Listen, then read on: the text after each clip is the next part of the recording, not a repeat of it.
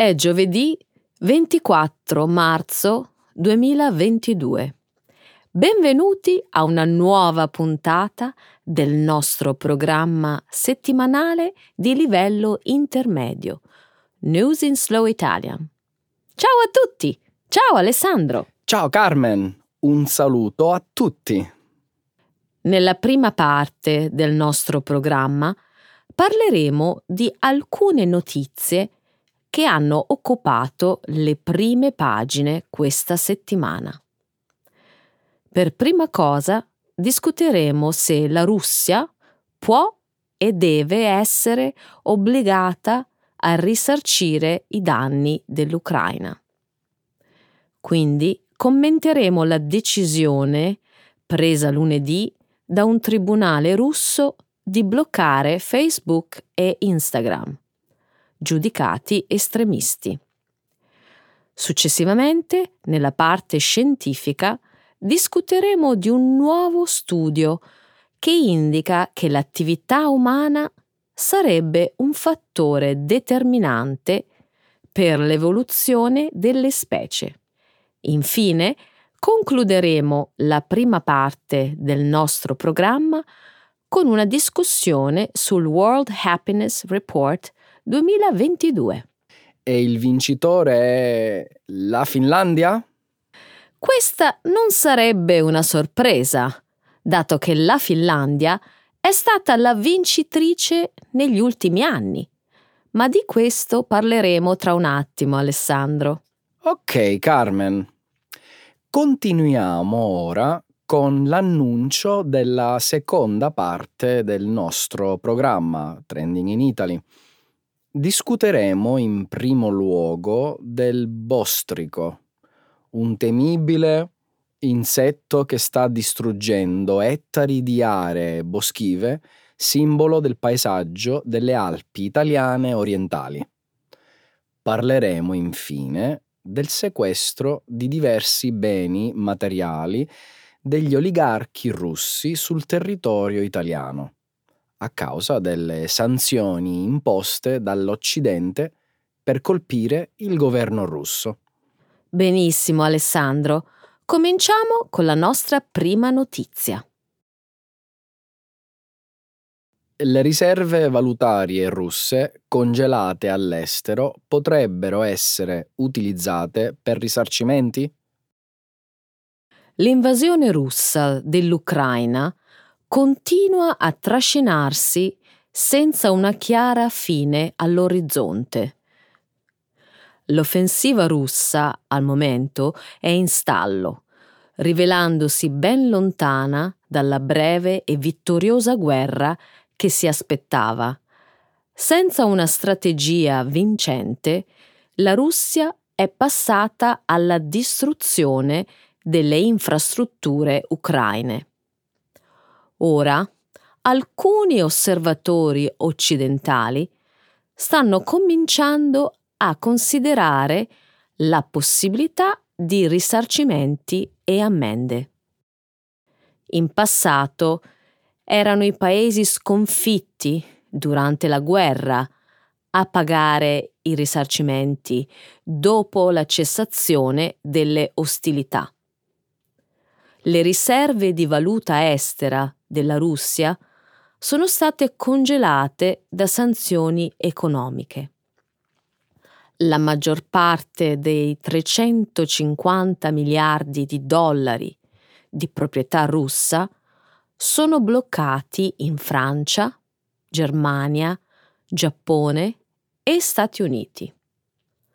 Alcuni credono che le riserve congelate dovrebbero essere subito utilizzate per le riparazioni ai danni provocati dall'invasione in Ucraina. Non ci sono precedenti per un'azione del genere.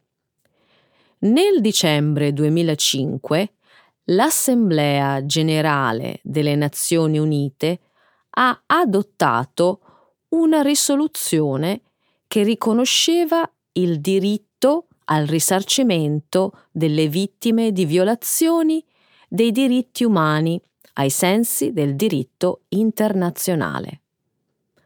Ma se la parte responsabile non è disposta a pagare, i Paesi membri delle Nazioni Unite dovranno determinare l'esatto meccanismo di eventuali risarcimenti. Sarebbe davvero giusto se le riserve congelate della Russia potessero essere utilizzate per finanziare un programma di ricostruzione dell'Ucraina. La Russia deve essere ritenuta responsabile per la morte e la distruzione che ha scatenato contro il suo vicino. Ci sono ancora tante incognite, però, Alessandro. Come alcuni suggeriscono, forse i fondi dovrebbero essere utilizzati per rimborsare i costi degli aiuti umanitari sostenuti dai paesi europei. Con circa 5.000 dollari a persona all'anno, i pagamenti potrebbero ammontare a oltre 25 miliardi di dollari, se calcoliamo circa 5 milioni di rifugiati. L'uso di fondi di risarcimento per rimborsare il sostegno umanitario europeo non può essere considerato come parte della ricostruzione dell'Ucraina. Penso che l'Europa possa permettersi di essere generosa. I fondi dovrebbero essere utilizzati per aiutare prima l'Ucraina. Se poi eh, rimane qualcosa, allora forse. Preferirei vedere le famiglie ucraine essere rimborsate per morti ingiustificate, dolore e sofferenza e anche per la perdita di proprietà private e infrastrutture civili come teatri, ospedali, edifici, strade, ponti, eccetera. Hai ragione.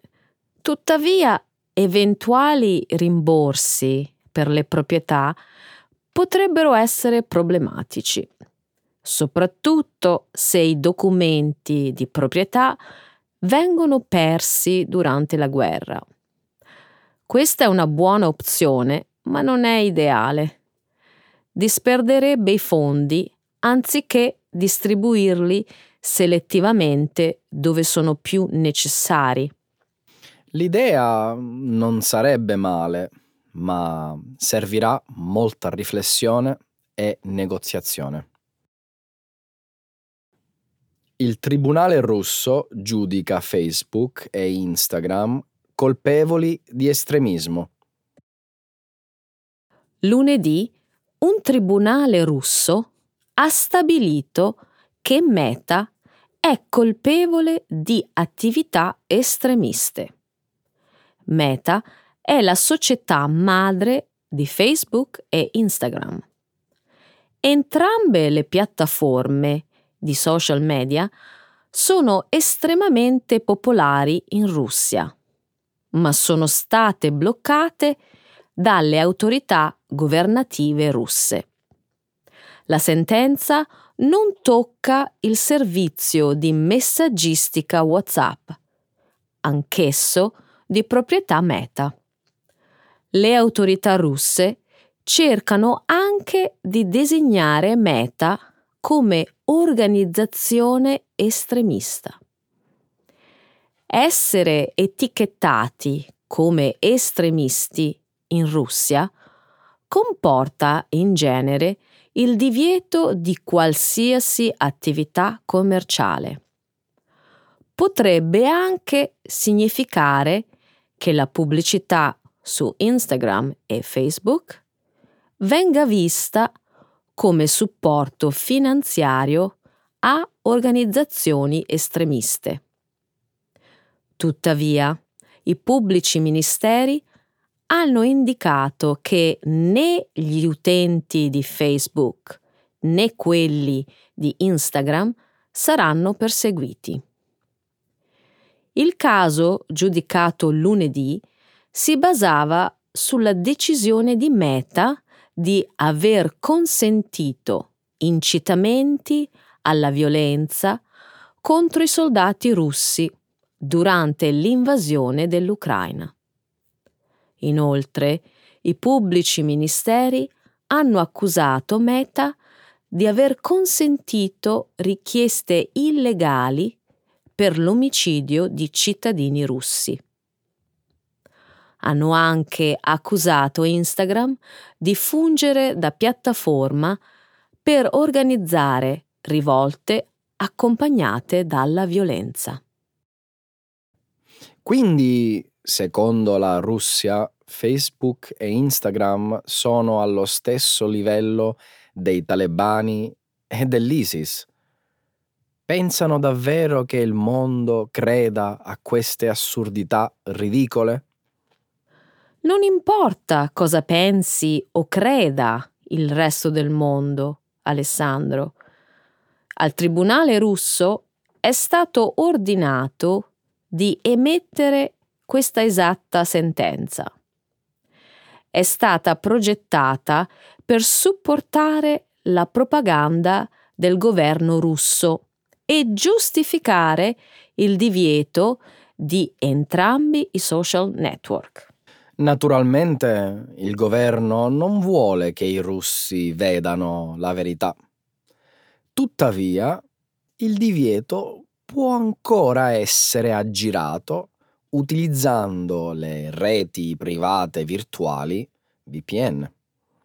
Non c'è da stupirsi che la domanda di VPN in Russia sia aumentata di oltre il 2500% dall'inizio della guerra. Sì, le informazioni stanno ancora arrivando in Russia. Sfortunatamente arrivano principalmente solo alle persone che sanno già cosa stia davvero accadendo. Meglio di niente, Carmen. La gente sta iniziando a scendere in piazza per proteste e manifestazioni, pronta anche ad affrontare la brutalità della polizia.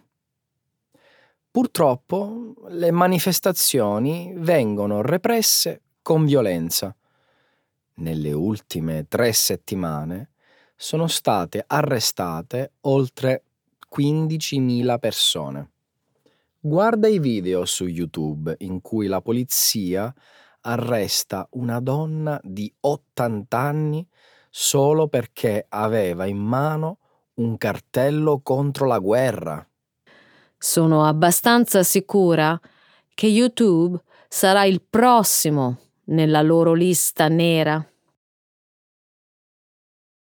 L'attività umana è un fattore determinante nell'evoluzione delle specie. Il 17 marzo la rivista Science ha pubblicato i risultati di un nuovo studio su come le attività umane influenzano l'evoluzione. L'imponente progetto ha coinvolto 287 scienziati in 160 città di 26 paesi diversi. I ricercatori hanno cercato di esaminare come l'urbanizzazione abbia influito sull'evoluzione in scala globale. Gli scienziati hanno utilizzato come oggetto del loro studio piante di trifoglio bianco, che sono diffuse in tutto il mondo. Hanno raccolto più di 110.000 campioni da città, periferie e aree rurali. Il trifoglio nelle aree urbane è ora geneticamente simile al trifoglio in altre città del mondo. Al contempo, il trifoglio urbano è geneticamente diverso dal trifoglio nei terreni agricoli o nelle foreste vicine, indipendentemente dal clima in cui cresce. gli esseri umani hanno avuto un'influenza significativa sul cambiamento dell'ambiente. Questi cambiamenti stanno condizionando i tratti selettivi delle specie in modo molto più determinante rispetto ai fenomeni naturali. Se non ci fossero condizionamenti umani, sarebbero la genetica della popolazione locale e le pressioni climatiche a esercitare un'influenza maggiore sulla somiglianza genetica basata su zone geografiche specifiche. Penso che questo nuovo studio corrobori molte analisi precedenti, Carmen. Gli esseri umani stanno alterando così tanto il mondo che è difficile pensare che possano non essere una forza dominante nel determinare l'evoluzione. Sono sicura che intendi dire che siamo un fattore determinante, ma dubito che siamo in grado di determinare attivamente l'evoluzione. La maggior parte degli effetti sono stati sicuramente non intenzionali. Certo, ed è proprio quello che intendevo. Fino a poco tempo fa non avevamo nemmeno preso seriamente in considerazione queste implicazioni.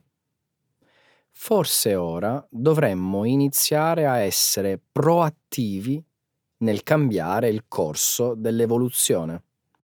E come proporresti di farlo, Alessandro? Come possiamo evitare di commettere errori? Ad esempio, lo sapevi che l'uso delle reti da pesca ha influito sulle dimensioni del pesce che peschiamo? I geni responsabili per la riduzione delle dimensioni dei pesci sono ora dominanti.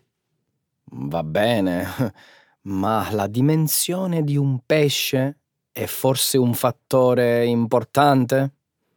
E come fai a sapere che non lo sia? Senti, non sto dicendo che abbia un effetto dannoso. Sto dicendo che non lo sappiamo. Il problema è che non possiamo prevedere tutte le conseguenze. Ma hai ragione. Dobbiamo cominciare a pensare agli effetti delle nostre azioni. Il World Happiness Report 2022 rivela un inaspettato aumento della solidarietà. Quest'anno ricorre il decimo anniversario del World Happiness Report. Il rapporto sulla felicità globale utilizza i dati statistici mondiali Gallup per misurare e segnalare come le persone valutano la propria vita in più di 150 paesi in tutto il mondo. Il 18 marzo è stato pubblicato il rapporto 2022. I dati statistici dimostrano aumenti sostanziali e non coordinati in tre aree legate alla solidarietà. Donare in beneficenza, aiutare uno sconosciuto e fare volontariato. La media globale di questi tre fattori è aumentata di circa il 25% nel 2021 rispetto ai livelli pre-pandemia. Per il quinto anno consecutivo, la Finlandia è il paese più felice del mondo. Anche altri paesi nordici hanno ottenuto punteggi molto alti su misure chiave. Aspettativa di vita sana, PIL pro capite, supporto sociale, bassa corruzione e generosità. Lo Zimbabwe, il Libano e l'Afghanistan sono in fondo alla lista. Gli autori ammettono che l'aumento della solidarietà era inaspettato. Tutte le misure chiave legate ad atti altruistici sono aumentate del 25%. Potrebbe essere che la pandemia globale abbia stimolato la carità e la generosità? Almeno così sembra. In un momento di bisogno, le persone spesso reagiscono e mostrano le loro migliori qualità. Ma dici come siamo messi nel nostro paese, Alessandro? Vediamo, l'Italia è scesa dal ventottesimo posto mm, dell'anno scorso al trentunesimo posto. Non ne sono molto orgogliosa. Dovremmo cercare di fare meglio, non peggio. Sono d'accordo, Carmen, ma sono molto felice per la Finlandia, che è stata in cima alla lista per cinque anni consecutivi. Mm, devo ammettere però che non mi sembra che i finlandesi si comportino in modo particolarmente allegro. Non li vedi certo festeggiare come i brasiliani a Rio o come alcuni paesi europei che amano far festa. Beh, forse la tua premessa è sbagliata, Alessandro. Forse le persone felici non hanno bisogno di fare baldoria. Pensaci. Le persone spesso escono a divertirsi e festeggiare per risollevare il morale e dimenticare le cose brutte. Guarda, nessuno dei paesi nordici è noto nemmeno per feste sfrenate e rumorose, e sono tutti in cima alla lista. Ottima osservazione. Un insetto minaccia i boschi del nord Italia. Un piccolo insetto di colore bruno e di forma cilindrica sta minacciando la sopravvivenza di molte aree boschive del nord-est d'Italia. Sto parlando dell'Ips typographus, comunemente chiamato bostrico o bostrico tipografo. La stampa italiana ha dedicato ampio spazio ai problemi che questo parassita sta creando. Leggendo vari articoli di giornale ho appreso che questo insetto si insedia in particolare nelle cortecce degli abeti rossi, sotto le quali scava lunghe e aggrovigliate gallerie, interrompendo il flusso della linfa e causando in breve tempo la morte della pianta predilige attaccare gli alberi in sofferenza, quelli indeboliti dal sole, da una crescita in terreni poco adatti o da altri fattori. Inoltre, pare che il bostrico di per sé non sia così pericoloso. Ma prima hai detto che minaccia la sopravvivenza di molti alberi nelle foreste dell'Italia settentrionale. Non capisco. Mi spiego meglio.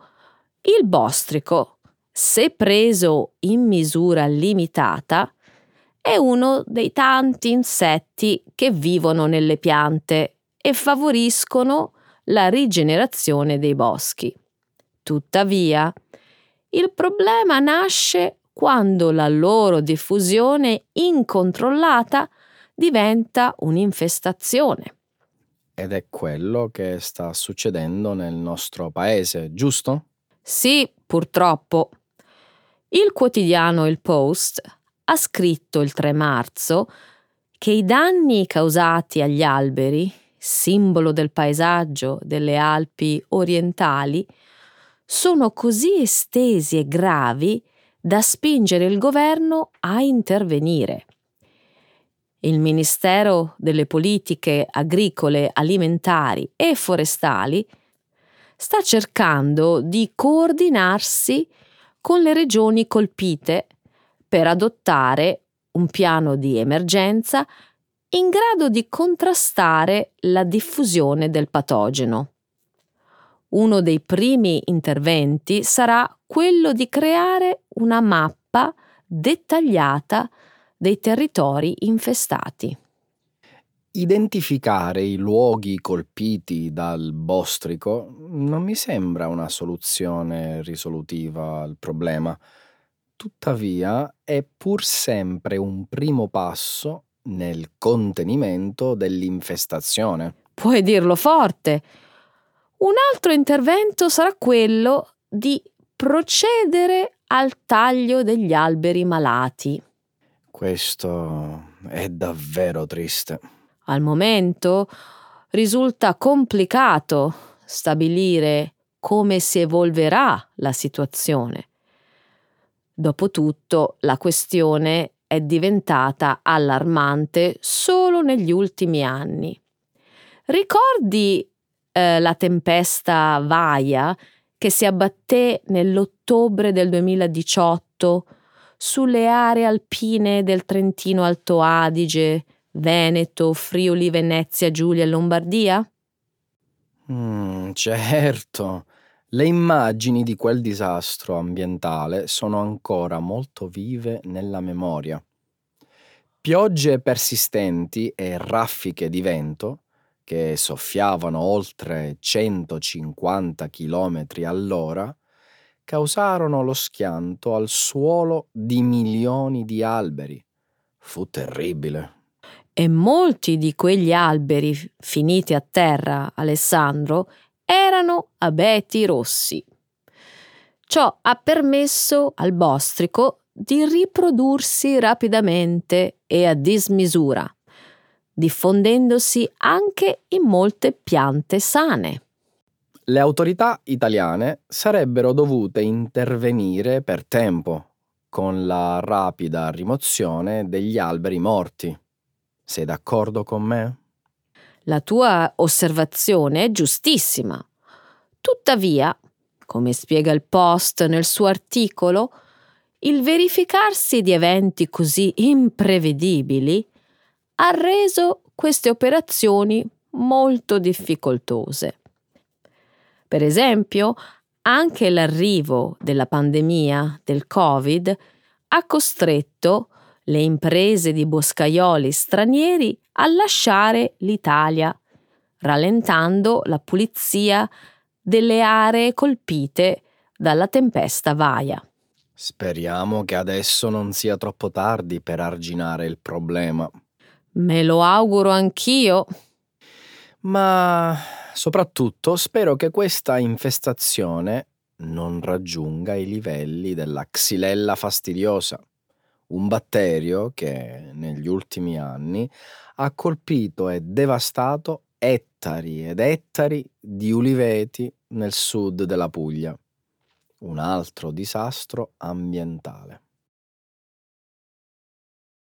L'Italia sequestra i beni degli oligarchi russi. Hai letto sui giornali? La scorsa settimana il nucleo speciale di polizia valutaria della Guardia di Finanza ha posto sotto sequestro il super yacht Sailing Yacht A di proprietà dell'oligarca russo Andrei Igorevich Melnichenko, uno degli uomini più ricchi del suo paese. La sua splendida imbarcazione si trova ormeggiata nel porto di Trieste per manutenzione ed è stata bloccata come effetto delle sanzioni imposte da molti paesi occidentali per colpire gli oligarchi russi coinvolti più o meno direttamente nell'invasione dell'Ucraina. Forse non lo sai, ma Sailing Yacht A è la più grande barca a vela al mondo. Le sue dimensioni sono impressionanti, così come sbalorditivo il suo valore commerciale. Misura 142 metri di lunghezza. Con i suoi tre alberi raggiunge l'altezza di 90 metri ed il suo valore è stato stimato a circa 530 milioni di euro. Lo yacht eh, di extra lusso è piuttosto famoso nel nostro paese. Lo so, lo so. Pare navighi abitualmente al largo delle coste siciliane, sarde e campane. È stato avvistato anche in Liguria e in Toscana. Le sue forme avveniristiche sono inconfondibili e spesso sono state immortalate nelle storie di molti influencer italiani. Lo yacht di Melnichenko è solo uno dei tanti beni sequestrati in questi giorni dalle autorità italiane. I media italiani e stranieri hanno parlato molto anche del mega yacht Scheherazade, ancorato al porto di Marina di Carrara, in Toscana. Quello che secondo i servizi segreti statunitensi apparterrebbe a Vladimir Putin? Esatto. Oltre alle barche, le autorità hanno confiscato anche diverse ville e appartamenti di lusso. Per esempio, in provincia di Lucca, la Guardia di Finanza ha confiscato una bellissima dimora del valore di 3 milioni di euro legata all'oligarca Oleg Savchenko. Su alcuni giornali ho letto che il valore complessivo dei sequestri supera 140 milioni di euro. Cifre da rimanere a bocca aperta. C'è poco da meravigliarsi, Carmen. L'Italia, con le sue bellezze, attira gli investimenti di alcune delle persone più facoltose al mondo. Il settore nautico è sicuramente uno dei più ambiti. Su questo hai ragione. Pare che molti degli yacht costruiti in Italia siano commissionati da clienti russi. Sì, proprio per questo adesso si teme che le sanzioni agli oligarchi della Russia possano finire per danneggiare i nostri cantieri navali. Il quotidiano Il Post ha scritto l'8 marzo che le aziende italiane che realizzano barche lussuose e molto costose impiegano migliaia di persone. Beh, certo, la realizzazione di questi edifici galleggianti impegnerà falegnami, tappezzieri, operai, elettricisti, progettisti di interni, designer, professionisti specializzati in oggettistica e arredi e via dicendo. Nel 2021 la nautica italiana ha raggiunto un fatturato di 6 miliardi di euro, avvicinandosi al record storico del 2008 di 6,2 miliardi di euro. A settembre le previsioni parlavano di una ulteriore crescita rispetto all'anno precedente. Tuttavia, il conflitto ucraino potrebbe aver cambiato lo scenario. Inevitabilmente questo settore rischia di subire un duro colpo a causa della guerra, così come quello del turismo in generale. Non c'è dubbio.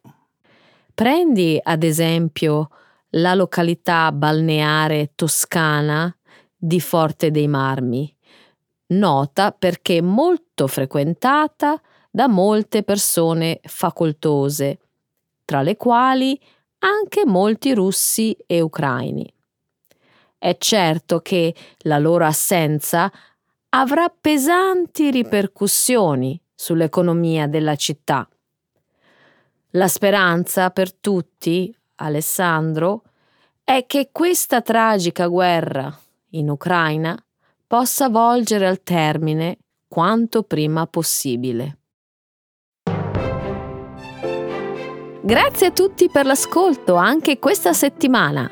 Ciao Alessandro. Ciao Carmen, anche oggi abbiamo finito. Ci vediamo la prossima settimana allora. Certo. Ciao. Ciao!